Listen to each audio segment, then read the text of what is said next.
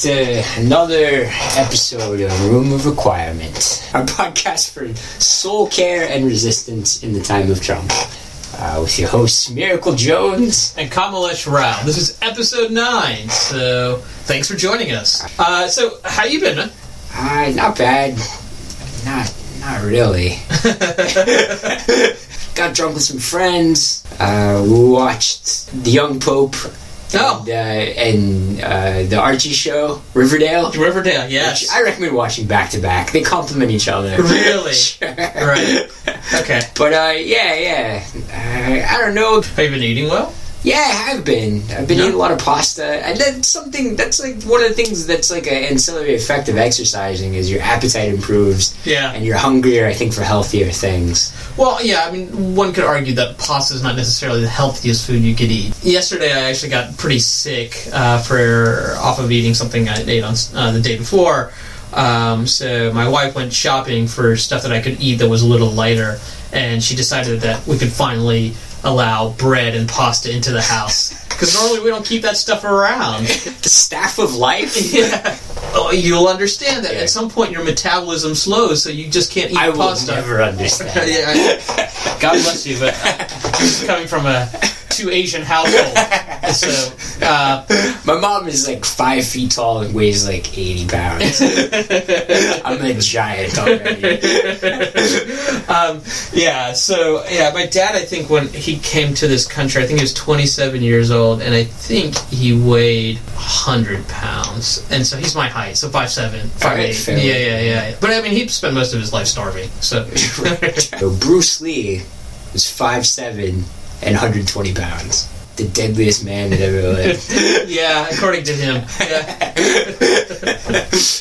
um, yeah, so I mean, we don't allow pasta in the house. Um, uh, we do. Uh, there's a brief, uh, a brief relaxation of the rules, uh, so uh, I get a little better. But um, yeah, pasta may not be the healthiest of foods. Bah, I'm not here. It is Fair. the hell with you know some sauce on there, like Right. vegetables in there, mushrooms. Yeah, if I, if the thirty year old me heard the forty two year old me saying that, he would stab himself. uh, stab himself. Um, at some point, I actually I had um, years ago uh, uh, I was um, I had some stomach illness. I don't get stomach illnesses often, but I, I had a stomach illness, and it, it wouldn't go away. It would, and like. And at some point, we were just trying to try all these things, and uh, nothing was working. And at some point, my wife suggested to me, she's like, "Oh, well, do you think it may be uh, you may be allergic to gluten or something like that?" And I said, "If this turns out to be a gluten allergy, or if I'm glu- if I can't eat gluten anymore, just shoot me." That's it. That's it. I don't want to. I don't want to go on living. Preferably after like a large bowl. of One last bolognese. good meal. Yeah, pasta bolognese. Yeah. Um, but yeah, yeah. So you've been eating, you've been exercising, you've been taking care of the basics, right? Yeah, yeah, yeah, yeah. Yeah. I mean, you know, how about you? Yeah. I mean, I, I just had I had a rough uh, day or two. Um, so I'm recovering from that, but in general, I think we've been eating pretty well. You Um, look, you look healthy. I, I try to I try to I try to maintain. Um, I, we talked a little bit about this, but I think uh, there's a fair amount of job stress on both sides of. Yeah. So, yeah, yeah. Maybe do, you, do you talk about politics at work? Uh, uh, rarely, rarely. Yeah. Um, you know, it's interesting. I think uh, with work, I actually. I, I know a fair number of conservatives, Mhm. and so like, and people I really like actually are are going to be fairly conservative. So I haven't talked post election actually. So uh, it'll be uh, should that come up, I think it would be interesting. Do you think power dynamics at people's workplaces shift as a result of like electoral success for one party or the other? Well, I come from the business world, and so the business world is at best ambivalent towards Trump. So, like, there may be a Trumpian Mhm. in the midst, but it's not like it's not like the Communist Party or the Nazi Party. You don't have like a po- a party representative at like these big Fortune 500 companies, and like any one of these companies, uh, you know, once you start talking about like throwing up barriers to trade and immigration, they're like. Uh, I used to be really close with a data engineer who was really conservative, like really, really conservative. Uh, he died a number of years ago, uh, which was sad in terms of losing a friend, but also I, I'm sad that I don't get to talk to him about elections. He was a good friend of mine. We got along really well, but like he was, he was, he really backed Sarah Palin. And, Whoa. and so I was like, uh, if only I had Chris, because it was just good to talk to him. Yeah, because yeah, yeah, yeah. Because I mean, he, I would like to think I, I moved him in one way, and then he Mm-hmm. would, you know, he would also make me see the other way. So, uh, unfortunately, Chris is no longer uh, with us. But uh, okay, job stress and politics stress and, and life stress. One of the things that I find helpful is escapism, Mm. right? And Yeah. so, um, and how you check out. And so, like, I mean, it's actually like, and it's a it's a weird thing to counterbalance because I think uh, lives are busy, especially if you live in New York. You're like, oh, okay, I can't spend any time doing something stupid like watching soap operas on the CW. But I find it really helpful, and I found like one of the things about like like uh, the last day or so because I was sick was I would just I would just watch TV. So I just watched a lot of like Bob's Burgers on on Netflix. So I was wondering if you have like a little ritual around escapism, but you do a fair amount of reading, right? Yeah, I read a bunch, and, and you know, it, it, I write too. So Sure. when I want to escape, I can retreat into like an elaborately crafted fantasy world of my own making. Yeah. The uh, problem with that is that it it's hard. I mean, it requires like uh, brain cycles or whatever. So I feel like my life is pretty easy. Like I have a pretty easy life, honestly. So it, yeah, you know that that's that's a and that's by design. Like, Yeah. I'm, I'm a I'm the last Gen Xer, so I, I'm a slacker at heart. I'm always trying to like get less responsibility, but as you get older, it gets foisted on you, whether you like it or them. not. Damn them. It really, it really sucks. It's just like, well, you're old here. Have some responsibility. It's like, fuck you, man. ah, but yeah. So that that my escapism is kind of literal escapism, just Yeah. attempting to like avoid people and entanglements. All right. Um, All right. So let's move on to politics. The way that I think about politics in the era of Trump is like what's being covered and what isn't hasn't been covered. Um, so again, we keep talking about um, one topic. I think it's also because um, it's a topic that the Trump administration can make a lot of noise about or make a lot of um, apparent movement about. Um, without necessarily going through Congress, and that's immigration, right? So uh, you can enact a lot of change, I think, in the policy um, just through executive orders. Um, and this is a pattern that was established actually years ago, and partly through Obama's own willingness to go through executive orders in order to change immigration policy on the ground. But uh, yeah, I think again, uh, immigration has been in the news this week. Um, starting with the rates, right? So Yeah. yeah, it's uh, really disheartening. Um, it hasn't really affected our neighborhood or in at least the communities that I know of, but it is disheartening to think about people who effectively are being either prepared for deportation or being processed in some ways just because they happen to come up on a government search for something like drunk driving, right? So anyone with any sort of run in with the law now is Uh, susceptible or is in some ways more likely to be caught in the federal dragnet. and to the extent that overstaying your visa is itself breaking the law, they want to get us to conceptualize the idea that everybody's a lawbreaker who's Right. All all illegal immigration is a criminal, mm-hmm. right? Um, which is technically true, but I think a lot of our society and a lot of factions within society have been willing to turn at least some sort of blind eye to it because because the fact that we recognize that they make an important contribution to our society and our economy. I mean, and Obama did expand the power or the precedent for for the executive to to dictate facts on the ground, how we were going to enforce it. But notably with the support of the famous Gang of Eight. Yeah, Uh, so it wasn't alone there. There were some conservatives who crossed the aisle. Yeah, so there, there has been, a, there was a push before Trump to try to come up with some sort of compromise. There would have to be some tit for tat for border security, uh, and then a path towards um, some sort of naturalization or some sort of legal process that would allow for people who have been in the country for a long time who haven't in any way been criminal or in, engaged in any sort of criminal activity to pursue something like citizenship or some sort of legal status. It's not clear where that is. Um, some people would say that it's dead. I don't know if it's dead. There's some news even today that maybe they're talking about some move towards legalization, but I I'll believe it when I see it. Yeah, if the current rhetoric surrounding illegal immigration was conjoined with some sort of Romney style or George Bush Jr. style compassionate conservatism around the benefits of legal immigration, it would be easier to stomach some of these policies. In general, it's very clear Yeah. that the administration has set up that the idea that people from outside the United States mm-hmm. are not welcome, and they have become uh, they have become a burden to our country. They are a threat to our country. So anyone who is an immigrant is effectively an outsider that threatens our way of life. It's a very aesthetically driven uh, administration, at least the tight circle that that surrounds Trump. Um, and I think that's why they liked Trump is because uh, even before he was really running, he had a very kind of strong, instinctive anti-immigrant bent. And again, just sort of demonizing people who have come to this country to work. Um, who do add a lot to our society, add a lot to our economy, and it, it's a real shame. I think, effectively, a race into dark territory. What we worry about are things that that can change, as opposed to things that are can easily change should the Congress or the presidency flip. And I think this attitude towards immigration or how we define what it is America, I think that attitude um, and that perspective has changed for an, into an uglier, more hateful kind of outlook. And I think I don't know how long that will take to change back, if it will change back. What bothers me about it on a philosophical level is the ideas of America, the Constitution, Yeah. human rights, the amendments we have. Aren't these things we want for everybody? Yeah. Aren't these things we wish everybody had access to? Yeah. And to the extent that human rights abuses are and countries are nationalizing up all over the world, wouldn't we welcome people who are hungry for this? Yeah. and even to an even greater degree than we might have before.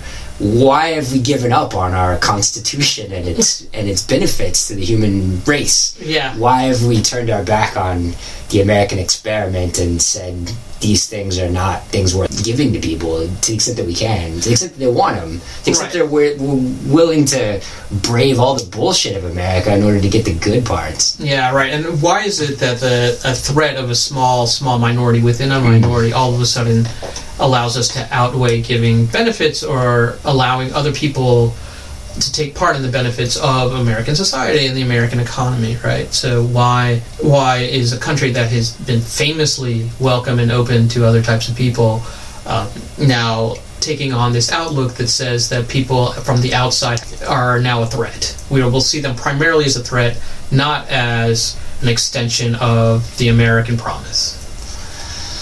It's fucked up. Yeah, yeah. Uh, Trump has said that he is going to clear funds or try to build up uh, uh, or hire an additional what five to ten thousand people working for the uh, Customs and Border Patrol, and effectively this is this is the deportation force. I, I can't imagine you don't need another five to ten thousand people on the border itself with Mexico, right? I think this is the deportation force that he promised he wouldn't do, or he wouldn't enact. And if and what are five to ten thousand people going to be doing? They're going to be engaging in raids. This is one of those things where once you start to increase the bureaucracy, it's very hard to wind it down. What's scary about the Customs and Border Patrol, um, this is true for anyone who's actually had to go through customs, and uh, if you're brown, is they are among the more racist people you will meet. Oh, like, sure. um, so like the more like especially in New York, uh, like the more uh, I think the most offensive things I've heard just in like in New York City on a casual basis, like unapologetic, is waiting in line for customs coming from a foreign country because they'll just. It's just uh, like a lot of like, why do they even bother to come to our country? And I'm like, you're part of border patrol. There should be some sense of welcoming, right? Is there is there a way that this can be fought through the courts? I mean, not the federal courts, but the, the lawsuits. Well, there's a real need for accountability because Yeah. I think this is a part of bureaucracy that instinctively is going to be loyal to Trump's initiatives, right? Because I think if you're a part of Border Patrol, and I, I don't want to paint them all as racist, that's absolutely not true. Uh, but I think if you're part of Border Patrol and your job is to weed out threats, you're going to be hypersensitive to threats from the outside. And I think, from whatever I've read, people in the bureaucracy of the CBP, Customs and Border Patrol, um, are really energized by Trump because that's how they see the world. So this is going to be a part of the bureaucracy that is instinctively or ideologically loyal to him, and he's building that up.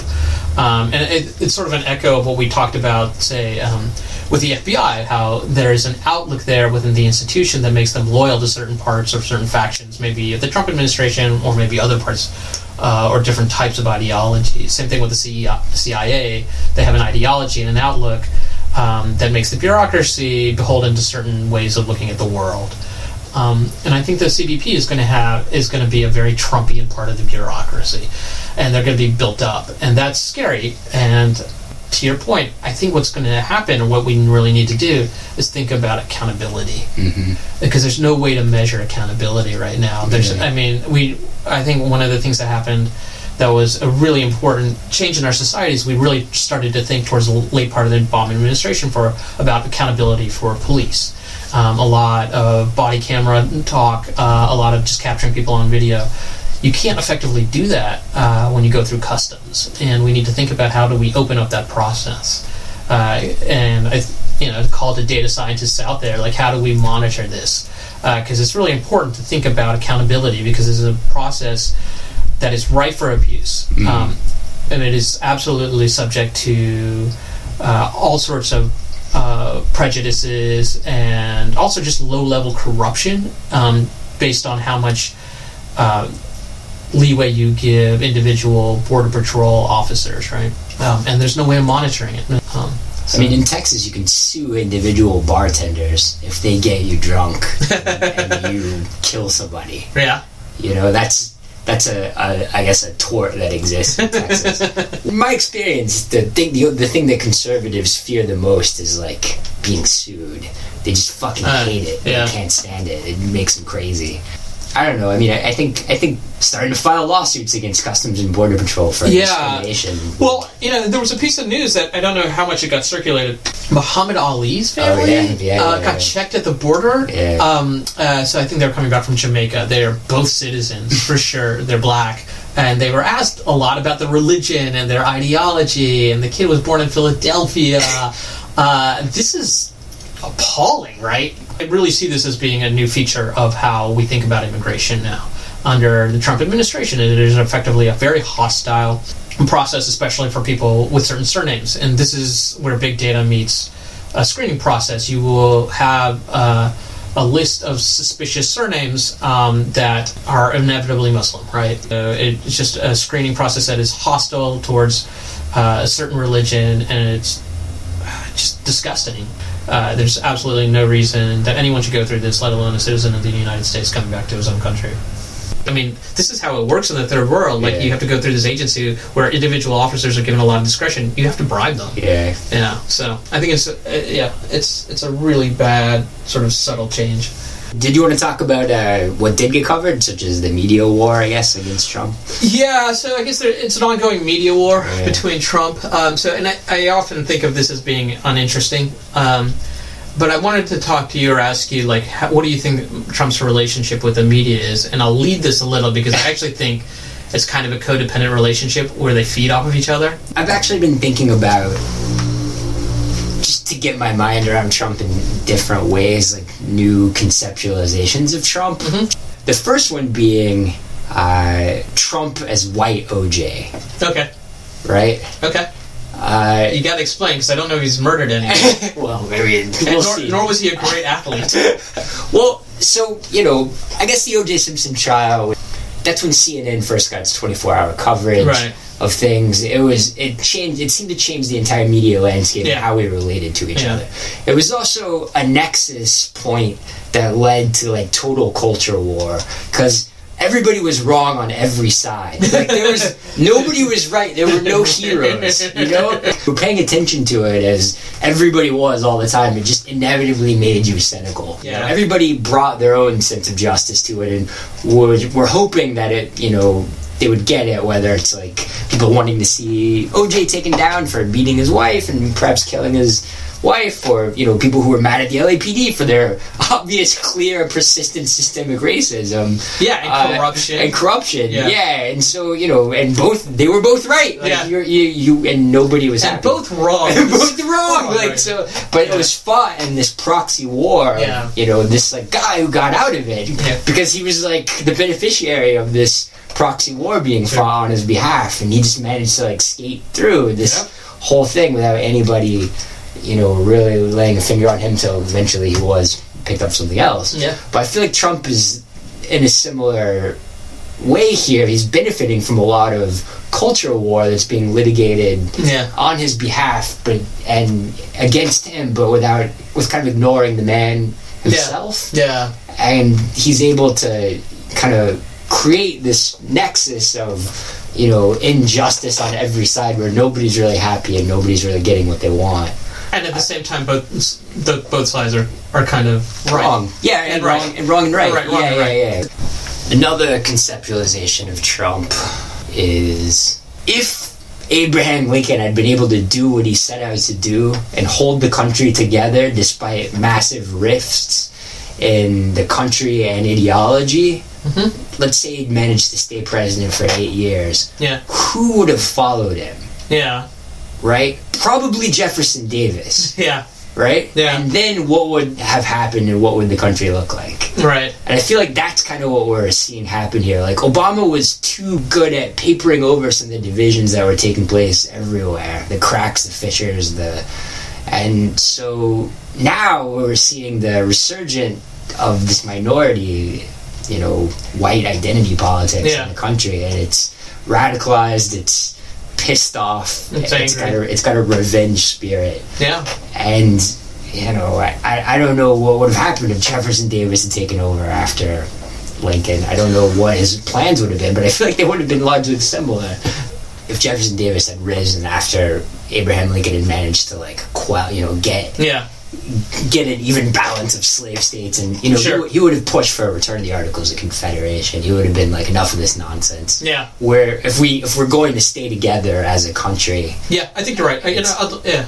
it's going to have to be under terms that, that Sure. like eliminate a lot of federal power. You know what I mean? Yeah, absolutely. I- to the larger, you know, question of like what is the media's role in all this? I, I you know, I just think Yeah, I think you're right. The landscape has changed 100%. It's like Yeah. it's a real disruption. Yeah, yeah. Um, and the media, I think it's a particularly good example of a dysfunctional couple that keeps fighting in public. sure. Um, but at their core, I think they really need each other. Like I think media was effectively dying, or it was certainly declining, and you'll see major media companies post ridiculous ratings over the past quarter or two quarters because of the Trump phenomenon. Yeah. And I think they know this, and the way that media conducts its business is it, it tries to follow which articles are going to get them the most um, clicks or the most views or get them the most advertising dollars. And for that reason, there's a uh, forget about left and right bias. There's a clear bias to talk about Trump at Yeah, all times. sure. And so this just feeds into the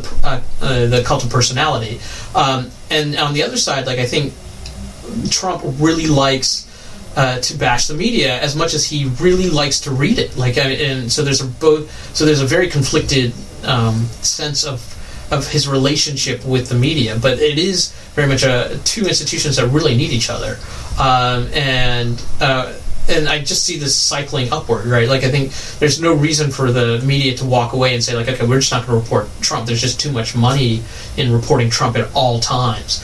Um, and at the same time, I think Trump knows that he wants to go the media as much as possible. Yeah. Um, uh, before we leave the topic, there was actually a, a nice. I think it's Chuck Scarborough who did like a nice like maybe two or three minute bit about um, how the timing of Trump's fights with the media are um, such that it's very clear that he's trying to create a distraction Yeah. um, from something else that's going wrong in his administration. So in in the last few weeks, it's always been Russia or Michael Flynn or something like Yeah, that. And literally, the Russian news starts to uh, as soon as the Russian news starts to peak, within a day or two, he starts to pick a fight with the media, and the media buys into this. And in one way, the media is being dumb, but I think also the media is following the money Yeah. because this is something that they. I think that it's, they, it's what they believe in, but also just reporting Trump being Trump. I think they just can't help themselves. So, do you want to talk about what didn't get reported and should have been this? Uh, yeah, sure. So, um, certainly there's a, a piece of news where uh, outside of uh, Kansas City's, uh, uh, two Indians were shot, uh, and then a, a bystander who tried to interfere, uh, simply uh, by a man who um, uh, was angry that they were in his country. Uh, I think he effectively said, "Get out of my country!" before shooting them. One of the Indians was killed. They were. Um, uh, they were engineers for Garmin, um, and uh, they actually had, they studied in the U.S. before working for Garmin. Um, and they were at a bar. Things got heated. The guy sh- shot and killed one of the Indians and uh, uh, injured one of his um, uh, one of his coworkers. And then some random stranger stepped in and I think was also shot, but managed to uh, at least disarm him or, or at least chase him away. Um, So this is politically motivated violence with uh, the goal of creating terror in a population. So terrorism, you may. Right. So it's not clear. I would actually not draw that line. Obviously. Okay. So I I think it's so. It, but it's clear to me that it falls on my understanding of what a hate crime is, Sure. which it's not being prosecuted as. So which is which struck me as very odd, and I don't know why that's not true. It's being considered a quote unquote bias crime, but not a hate crime. Um, so I don't know why that is. Uh, and so it may just be I don't understand enough about the legal definition of what a hate crime is, and we may just think of people from different nations as not. It's okay to hate them. Um, but I've always thought I've always thought that hate crime legislation was always a little flaky anyway, uh, and I was never a really big fan of hate crime legislation. But but it is a really yeah, it's just a horrible crime, um, and it's very clearly uh, part and parcel with the uptick in nationalist rhetoric coming from the government, coming from uh, people on the right uh, who are in power. Um, and I expect to see more of this. And it's unfortunate, um, again, because it happens to immigrants, it happens to foreigners. As a result of the circumstances of what happened, I have seen some news from Indian press calling for, you know, more outcry, and more. Sure, absolutely. It's a, and it is a big, prosperous contingency even in the country. Um, you know, uh, so uh, and it can be well organized. So I don't, I don't know what kind of levers they can pull with the Trump administration. But Can you imagine, like, if the, I mean, just like three white guys at a bar getting shot by somebody saying, you know, by like, uh, let's say a Dominican guy saying, get out of my country? yeah, Like, how that, that would make national news. Well, right. So, I th- yeah. So, like, I think there's a different level of uh, sensitivity towards sort of just racism on the part of of white people um, uh, towards minorities. Um, and I think it's it's it's, and I don't want to broad uh, paint too broadly here because there was actually uh, yesterday or today a couple of people from um, they got really drunk and they rode up and down um, uh, their neighborhood with Confederate flags and they were pointing guns at kids and stuff like that. But they were effectively a birthday party, a seven year old's birthday. yeah, yeah. So they were they were prosecuted as terrorists. They're going to go away for thirty years, like two white people. Well, so we'll see. I mean, they were well, they were handed a sentence. Yeah, yeah. I don't know what I don't know what sentence they'll serve. yeah. Um, so I don't want to say that it doesn't happen, but I think that this administration is going to be loath to think about terrorism as being domestic, um, and uh, especially white domestic terrorism. Even though we've seen an uptick in that kind of crime and that kind of um, activity. Uh, well, should we move on to doubling down in defeat? Yeah, so this is doubling down on defeat, where we talk once again about the Democrats are making sure they never take over power ever again. Yeah, wait, to, to let So- the balloon go. Sway goodbye. Um, so I guess there, uh, I, I mean, there are a couple of topics I wanted to talk about. I don't know about you, but so once again, um, there is a power vacuum in the Democratic Party. There is no shadow cabinet, which is something we keep pushing for. Um, and so it's really hard to have a single source of messaging, like immigration, for example. What is the Democratic Party's policy or take on it? Because what has happened is that the Republicans have started lar- largely said, "This is what we're going to do," and they've stuck to it. It's a terrible policy, but the Democrats aren't saying like this is a terrible policy. This is what you should actually do because the Democrats have largely lined up, especially over the eight years of Obama, a reasonable compromise of a policy, mm-hmm. and it and it's and instead rather than pointing out to okay, well this is what we believe, this is where we think immigration should go. Um, they've largely taken over uh, a reactive policy and a re- reactive tone that says this is wrong, this is wrong. Sure. I mean, I want totally open borders and one world currency, but I respect that other people on the left do not. Yeah, and I think so. As a party, though, as Yeah. a Democratic Party, I think they outlining. Okay, well, this is actually what we did. This was a reasonably good piece of policy, um, and I think what has been clear is that voters don't necessarily know what the Democratic policy is. Also, a relative, also relative leaderlessness isn't Helping. No. I mean, Bernie Sanders does not care about immigration. There Yeah. are very few immigrants in Vermont. Right. He, he cares about healthcare, which you know, I'm sure he feels would be much easier to pass if there were fewer immigrants around to like to Right. that the right could demonize as far as taking these health and human services away from. Yeah. So, do you actually think Bernie Sanders is anti-immigrant? I, I think it's a conversation he'd rather not have because he, he benefits a lot from. The, Yeah, I think I think this is this is an issue that we agree on. That I think when you talk about moving towards uh, more left-leaning economic policy, which means a lot more benefits, people get really, really touchy about how they define who's within the country and who they let in the country and who isn't. And it's hard to be a country that invites in immigrants, that is open, um, when you have a lot of benefits that go out to your citizens. So um, this goes hand in hand. You see this all the time in Europe, where people are really frustrated about relatively low levels of immigration because it's a generous welfare state and a generous um, social security net. Um, and I think anyone who's pushing for a, a bigger welfare state is going to have a, a tough time with immigrants. And so this is, I think, part of the Breitbart slash. Yeah, it's, my Man, mind, it's, it's just fucking stupid because to be able to afford these benefits, you need to increase your tax base. So you need, and we're not breeding. Yeah, I mean, we should be. now- so we need yeah. more people coming in all the time. It's ironic that like the the generation that is old, that is uh, post you know fifty, that votes Republican, is trying to contail or trying to constrict immigration when they actually need young people to come in and add to the tax base Yeah. just as they're aging in order to prop up things like Medicare. I- It's a, it's a really terrible policy, and it, it's an interesting point that the left at least the Bernie left, I think, is is more ambivalent about immigration than I think they let on. Uh, I wish they could be shamed into taking it on because I think they would be more effective at selling it than us, like cynical, washed up, like liberals. Yeah. know, like who, Yeah, and I, I think again, like the the party line isn't something that says immigration is a good thing for this country because I think that they're too afraid to in some ways, and that's a real shame. Do you want to talk about the uh, the donkey in the room, the uh, DNC chair?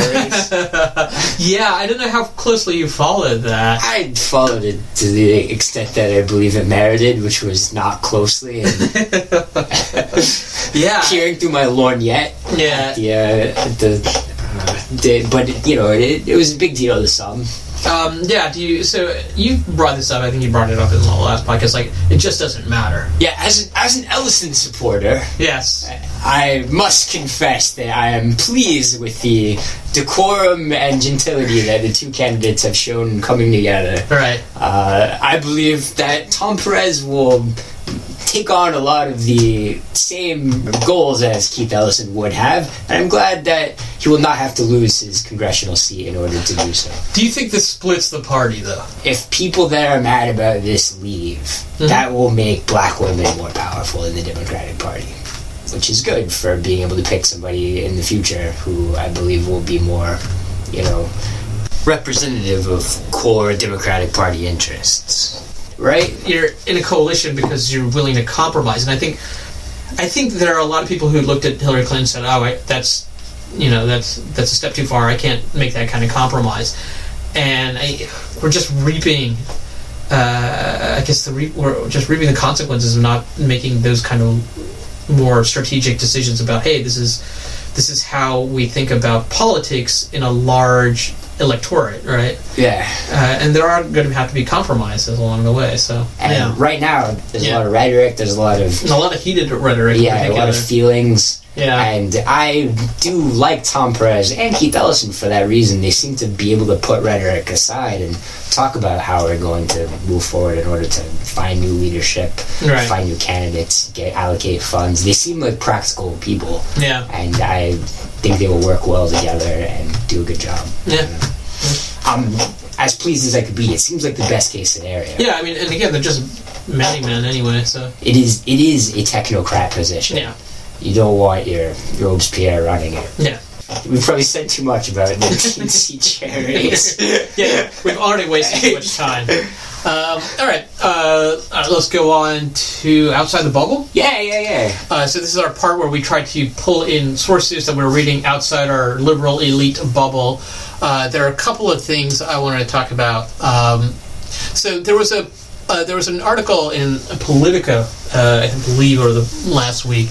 Um, it's called uh, "How Trump uh, Split Conservatives Three Ways." So it's uh, it's Politico is not outside the bubble in any way. I think it's very much a leftist kind of leading publication. But the guy who wrote for it, uh, he actually uh, he, he worked in the Bush administration.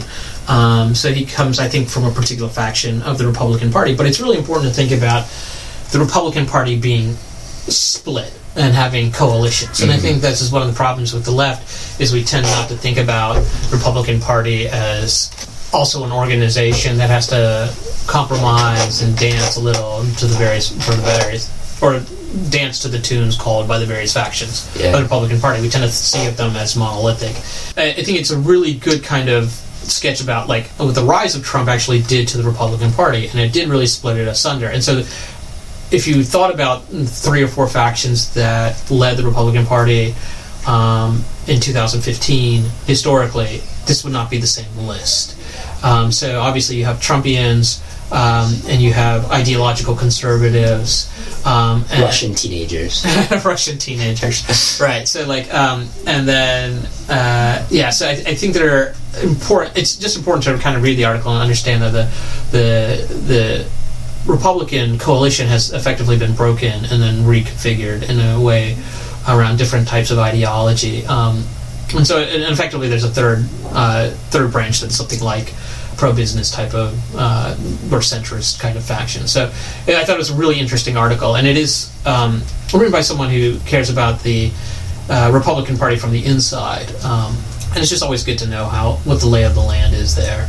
So there's also a follow-up article which is a little different. Um, so this is written again. This is actually written by an outside bubble source. It's the uh, American Enterprise Institute. Okay. I thought it was a pretty interesting read on what the 2018 election could look like for the Democrats. And I don't think that the right got election prediction any more correct than the, the left. If you looked at any of their forecasts, they were as off uh, about 2016 as the left was. Um, so I think it's not that the, their analysis is any better, but it's always interesting to think about what what the other side is thinking about. For people who are tried and true Republicans, and again, the Trump administration is uh, is a wing of the Republican Party, if if that best. It's it's part of the fringe of the Republican Party that's come to power. Um, but if you're a tried and true Republican, this is a real challenge to your set of central beliefs. Um, and uh, I think there's enough in the party that's worried about a 2018 backlash a la 2010. Um, so, uh, uh, and I, I don't know what they're going to do to try to quiet that down. Um, I actually think that if they were, if the Republican Party proper were in charge of 2000, uh, the 2016 White House, they would have smarter, more centrist policies. Um, but I don't think that's that is in the realm of possibility. You know, Bannon, Steve Miller, Donald Trump White House. Something I wanted to talk about. uh, Two things. I, I, I edited a book this past week. It's not out yet, so it's called "The Gospel of Self: How Jesus Joined the GOP" uh, by Terry Heaton, which was about the uh, rise of Fox News uh, out of televangelism. Uh, Uh, and it was it's by somebody who worked for CBN, uh, which was Pat Robertson's Okay. uh, television network.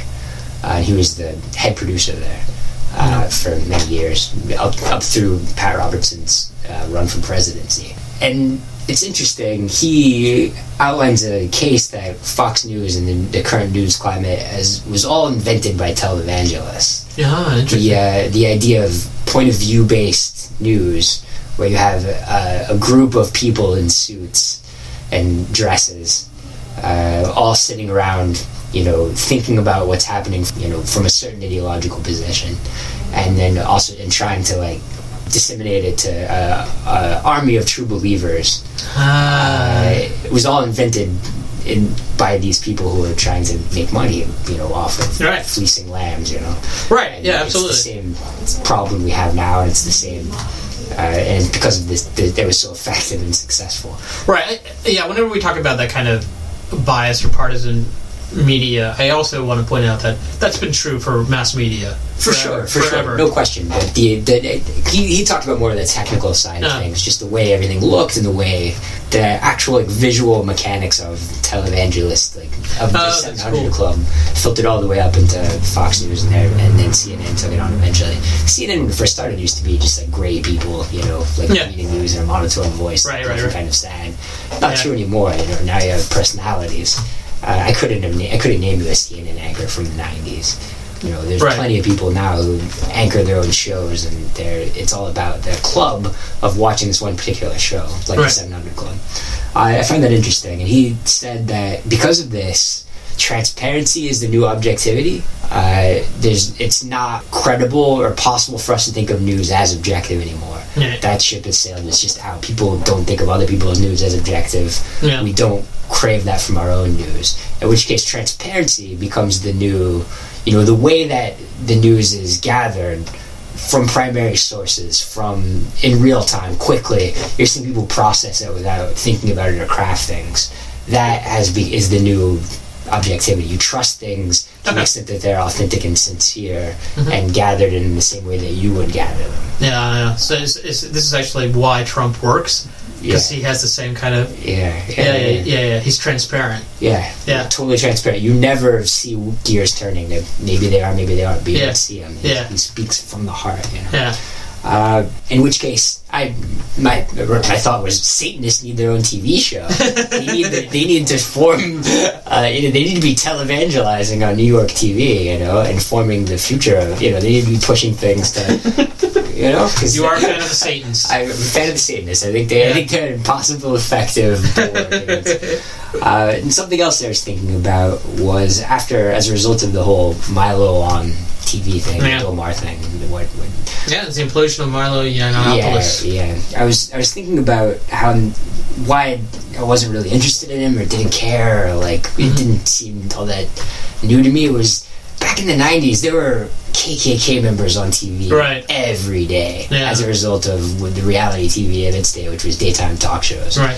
And it was a whole format that I think the internet has co-opted, but it was every day you were people were you know being hauled out of you know the backwoods and made to sit in front of a studio audience who berated them Yeah. or you know who celebrated them but it was you know it was it would be Milo next to like somebody dating their sister or like you Yeah, know yeah, A, a Satanist Right, right. like the scandal of the day you know Yeah. uh, Lorena Bobbitt or and Yeah. John Bobbitt next to each other holding hands or whatever it was it was just like a parade of endless bullshit that we all just learned to ignore right? Right. And for, that all moved into the internet and kind of disappeared and most of TV became manicured and, and Yeah. careful mm-hmm. and so we don't have immunities for that anymore so when somebody gets on TV now and says crazy shit people take notice in a way that I personally believe they shouldn't but because we don't have this like space of like direct contact with like crazy assholes Yeah.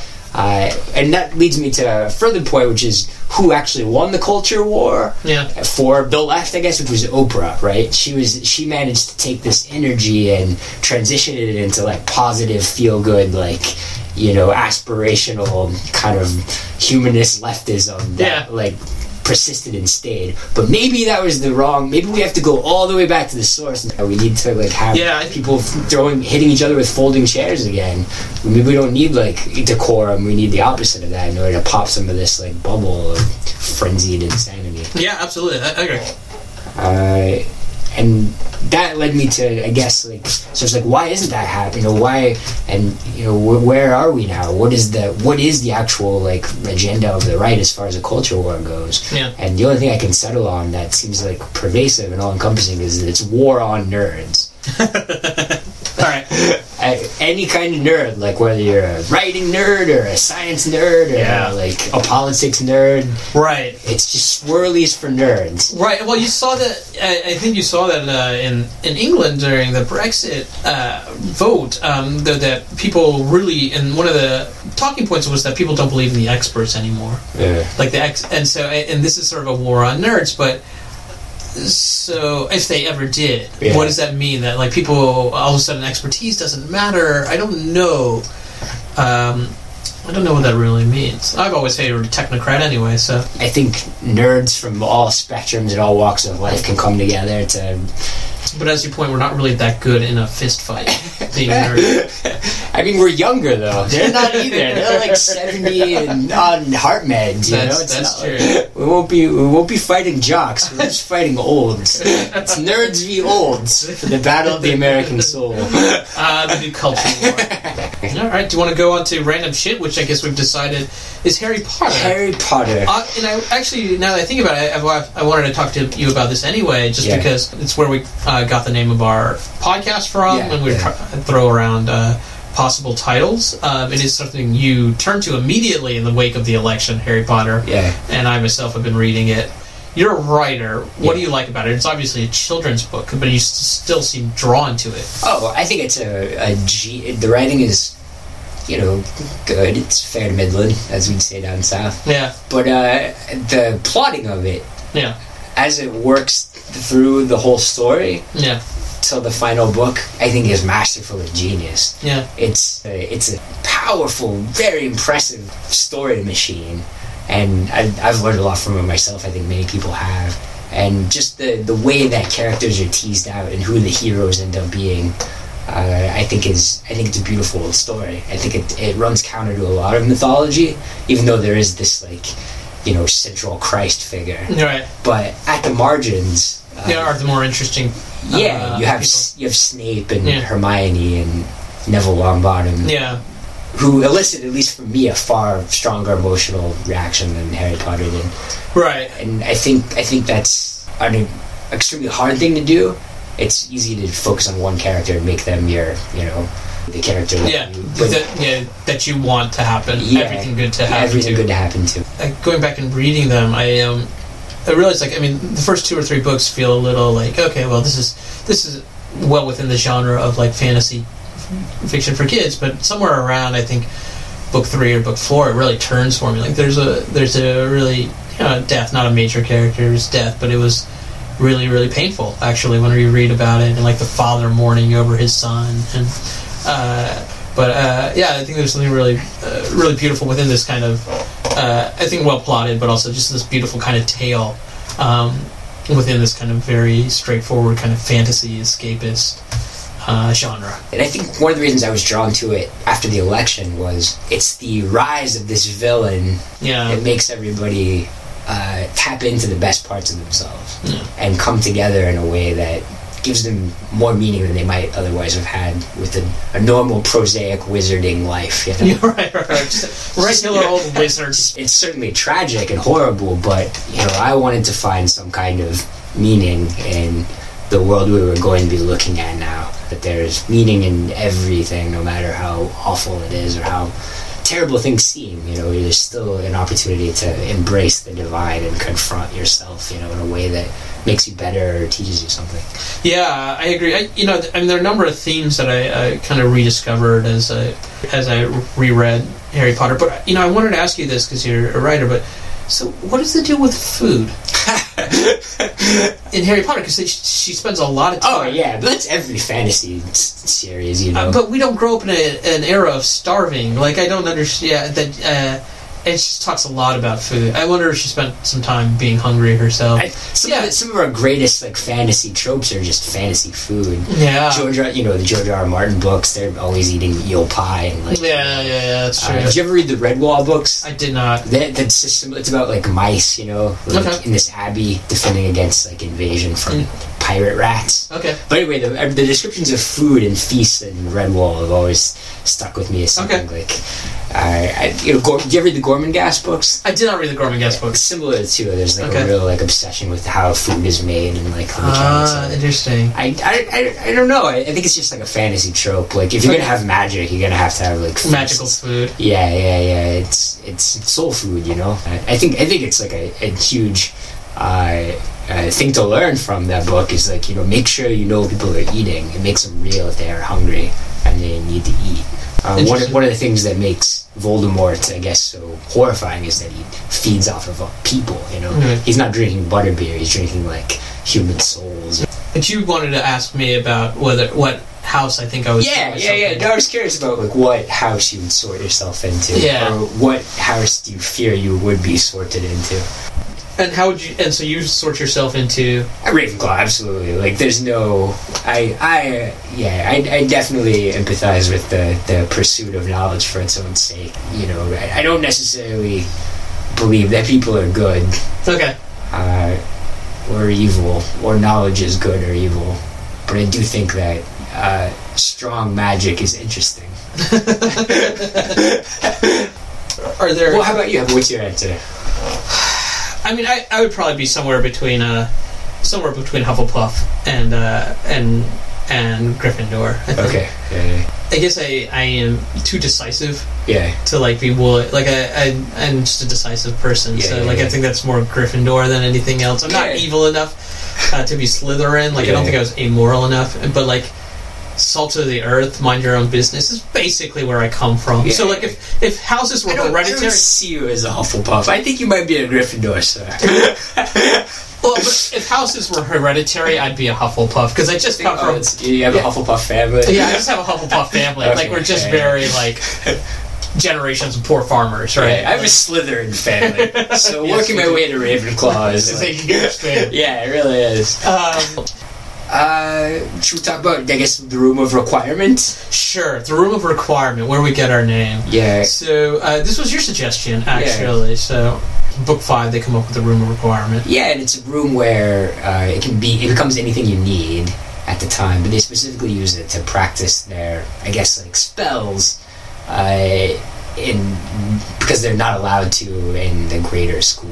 Yeah, Umbridge is taken over, and so yeah, and it, it's it's a place where they meet Yeah. to form this would-be army um, to practice to practice defending themselves, yeah, to practice dark arts. uh, and to sort of wage this war against um, the proxies of Voldemort and whatnot. But the interesting thing about it isn't that it is a revolutionary act what they're doing. They just want to have school.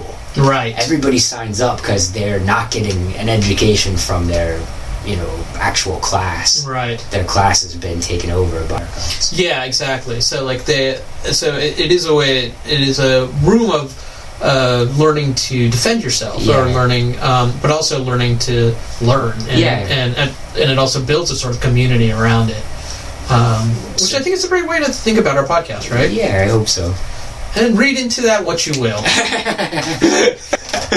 Well, I guess that brings us to the end of another room of requirements. Yeah, this has been episode nine. Uh, thanks for joining us. Uh, you can uh, check out our subreddit on uh, Reddit where we try to post links as much as possible. We also have a Facebook page, whatever that's worth, and we have a Twitter account now. It's Room of Req. It's at R O O M O R E Q podcast. Oh, okay. Room of Req. Room, room rec. Room of Req Great, great. It's what was available to me. Apologies. No, no, it's awesome. Um, so it's more of a, a like a like a, a feed of like news sources and stuff that I, that I'm reading at any given time. So um, yeah, join us, and uh, we are more than willing to. We welcome uh, feedback, and if people have uh, ideas or uh, arguments, uh, we love them. Yeah. thank you guys. And once again, thanks to Kevin Carter for our theme music.